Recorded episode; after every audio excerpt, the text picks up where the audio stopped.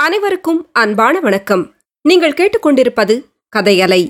வாசிப்பவர் ஹேமலதா ஜெகநாத். திரு கல்கி எழுதிய பொன்னியின் செல்வன். முடிவுரை. நேயர்களுக்கு என் மனமார்ந்த நன்றியை தெரிவித்துக் கொள்கிறேன். மூன்றரை ஆண்டு காலம் பொன்னியின் செல்வன் கதையை தொடர்ந்து படித்து வந்ததில் நேயர்கள் காட்டிய பொறுமையையும் ஆர்வத்தையும் அன்பையும் போற்றி வணங்குகிறேன். கதை ஆரம்பித்து சில மாதங்கள் வரையில் நேயர்களிடையே இது இவ்வளவு ஆர்வத்தை உண்டாக்கும் என்று தோன்றவில்லை. பழந்தமிழ்நாட்டு சரித்திர பெயர்கள் சிலருக்கு பெரிதும் தலைவேதனையை உண்டாக்கி வந்ததாக தெரிந்தது. போக போக அந்த தலைவேதனையை நேயர்கள் எப்படியோ போக்கிக் கொண்டார்கள். இதற்கு முன்னால் எந்த தொடர்கதையையும் நேயர்கள் இவ்வளவு ஆர்வத்துடன் படித்ததில்லை என்று சொல்லும் நிலைமை வெகு விரைவில் ஏற்பட்டது. அதே ஆர்வம் தொடர்ந்து நிலை பெற்று இருந்து வந்தது.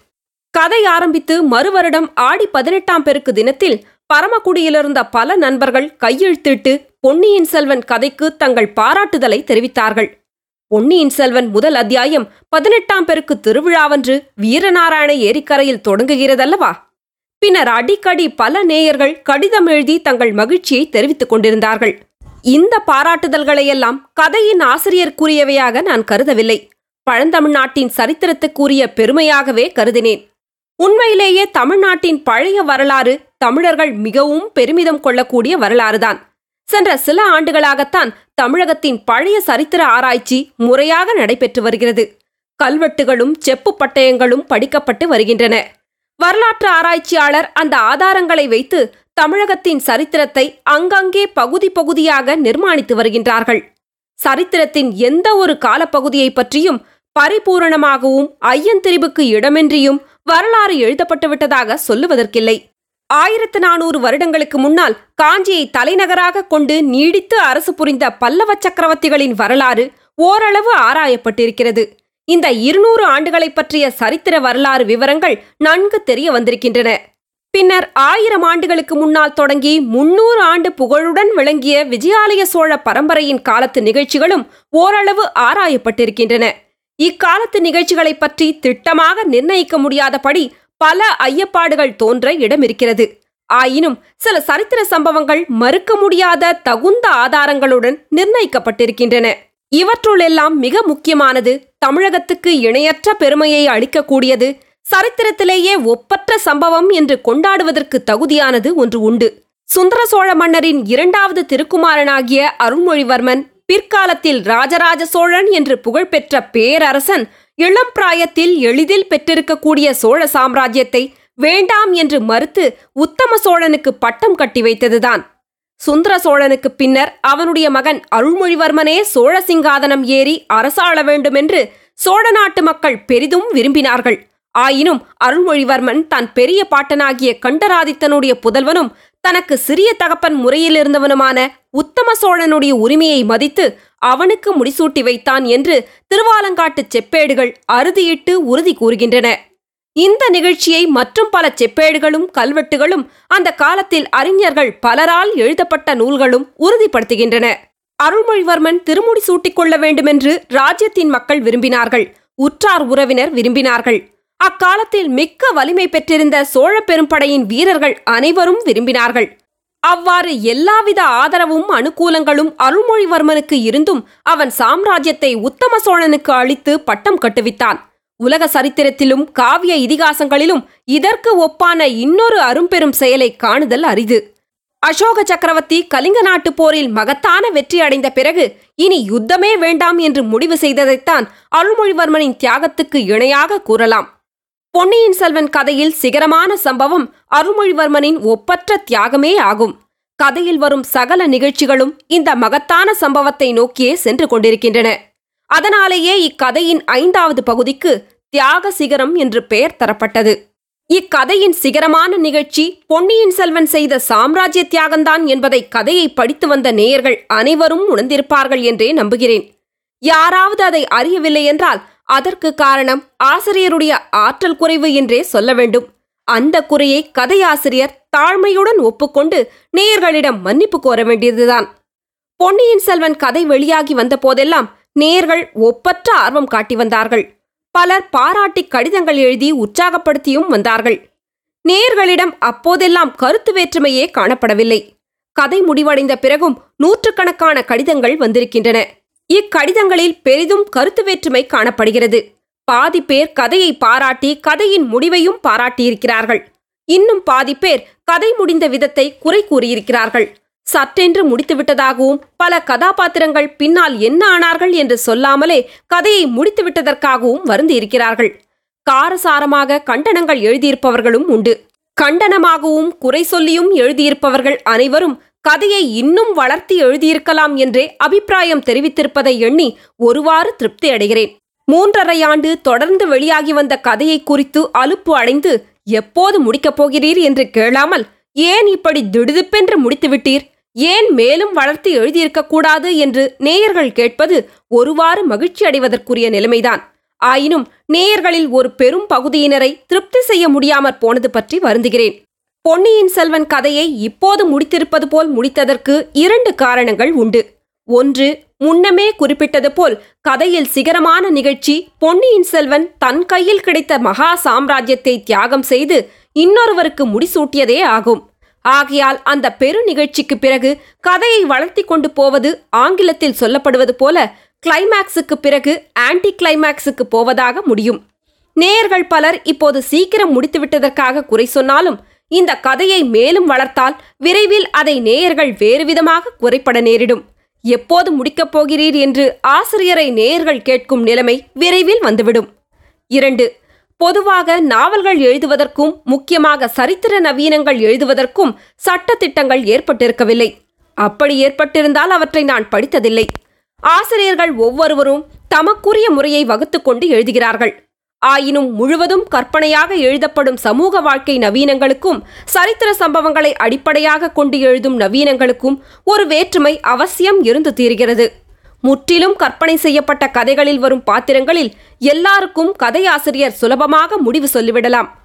கதாநாயகனும் கதாநாயகியும் கல்யாணம் செய்து கொண்ட பிறகோ அல்லது கதாநாயகன் தூக்கு மேடை ஏறியும் கதாநாயகி கடலில் விழுந்து இறந்த பின்னரோ கதையில் வரும் மற்ற பாத்திரங்களை ஒரு பேராவில் சரிப்படுத்திவிடலாம். கல்யாணம் செய்து கொண்ட தம்பதிகள் பிள்ளைக்குட்டி பேரர்களை பெற்று நெடுங்காலம் சுகமாக வாழ்ந்தார்கள் என்றும் மற்ற கதாபாத்திரங்களில் நல்லவர்கள் எல்லாரும் சுகமடைந்தார்கள் என்றும் கெட்டவர்கள் எல்லாரும் பல கஷ்டங்கள் பெற்று செத்தொழிந்தார்கள் அல்லது தக்க தண்டனை அடைந்தார்கள் என்றும் கூறி கதையை திருப்திகரமாக முடிக்கலாம். சரித்திர கதைகளை இந்த விதத்தில் முடிப்பது அவ்வளவு எளிய காரியமும் அன்று உச்சிதமும் ஆகாது. சரித்திர கதைகளில் வரும் பாத்திரங்களில் இறந்து போனவர்களைத் தவிர எல்லாரும் பிற்காலத்திலும் பற்பல காரியங்களில் ஈடுபடுவார்கள். வெற்றியோ தோல்வியோ சுகமோ துக்கமோ அடைவார்கள். அவற்றை குறித்து முன்னதாகவே சொல்லிவிடுவது முறையாகுமா? அல்லது ஆதாரங்களுடன் கூடிய விவரங்கள் இல்லாமல் முடிவான நிகழ்ச்சிகளைப் பற்றி மட்டும் சொல்லுவதுதான் உச்சிதமாகுமா? கதையை எந்த காலத்தில் முடிக்கிறோமோ அந்த காலத்தில் பாத்திரங்கள் இருந்த நிலைமையிலேயே விட்டுவிடுவதுதான் முறை என்று கருதினேன். ஆனால் இது பல நேயர்களுக்கு திருப்தி அளிக்கவில்லை என்பதை காண்கிறேன். ஓரளவேனும் அவர்களை திருப்தி தெரிவிக்க வேண்டியது அவசியம் என்று உணர்கிறேன்.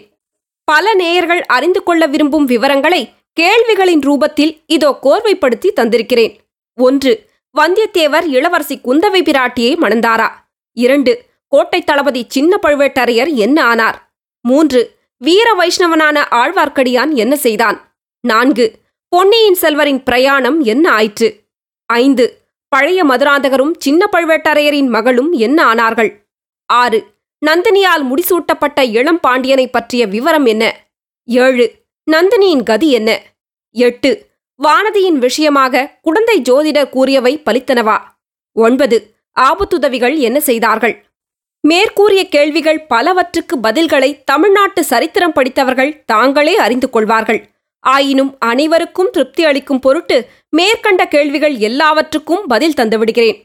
ஒன்று மேலும் பல இடையூறுகளை தாண்டிய பிறகு குந்தவையும் வந்தியத்தேவனும் மனம் செய்து கொள்கிறார்கள். இருவரும் சோழ சாம்ராஜ்யத்தில் மிக மதிக்கப்படுகிறார்கள். தஞ்சை பெரிய கோவிலில் உள்ள கல்வெட்டு ஒன்றில் ராஜதேவரின் திருத்தமக்கையார் வல்லவரையர் வந்தியத்தேவரின் மகாதேவியார் ஆழ்வார் பராந்தகர் குந்தவையார் என்று பொறிக்கப்பட்டு விளங்குகிறது. இரண்டு இரும்பு மனிதராகிய சின்ன பழுவேட்டரையர் உயிர் பிழைத்து பல கஷ்டங்களை அனுபவித்த பிறகு ஊருக்கு திரும்பி வருகிறார். சோழ சாம்ராஜ்யத்துக்கு பல அரிய சேவைகள் புரிகிறார். மூன்று வீர வைஷ்ணவன் ஆழ்வார்க்கடியான் தனது ஒற்றறியும் வேலையை மேலும் நடத்தி கொண்டிருக்கிறான். நந்தினியும் பாண்டிய நாட்டு ஆபத்துதவிகளும் செய்யும் சதித்திட்டங்களை அறிந்து வந்து சொல்கிறான்.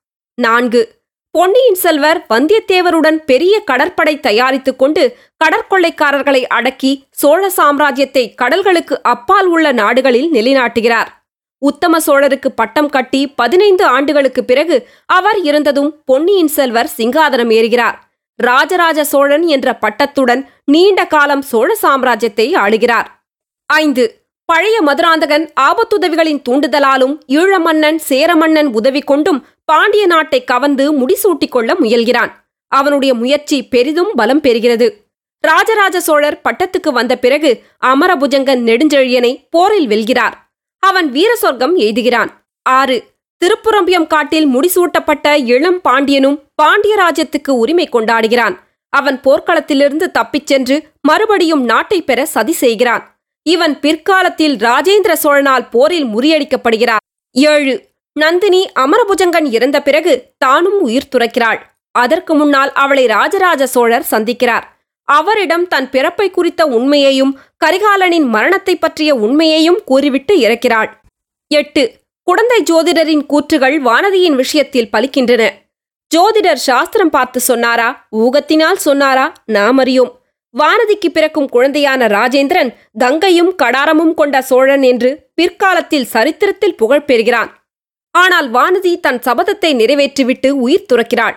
ராஜராஜனுடன் சோழ சிங்காதனம் ஏறுகிறவள் உலகமகாதேவி என்னும் திருநாமம் கொண்ட இன்னொரு ராணியாவாள் ஒன்பது.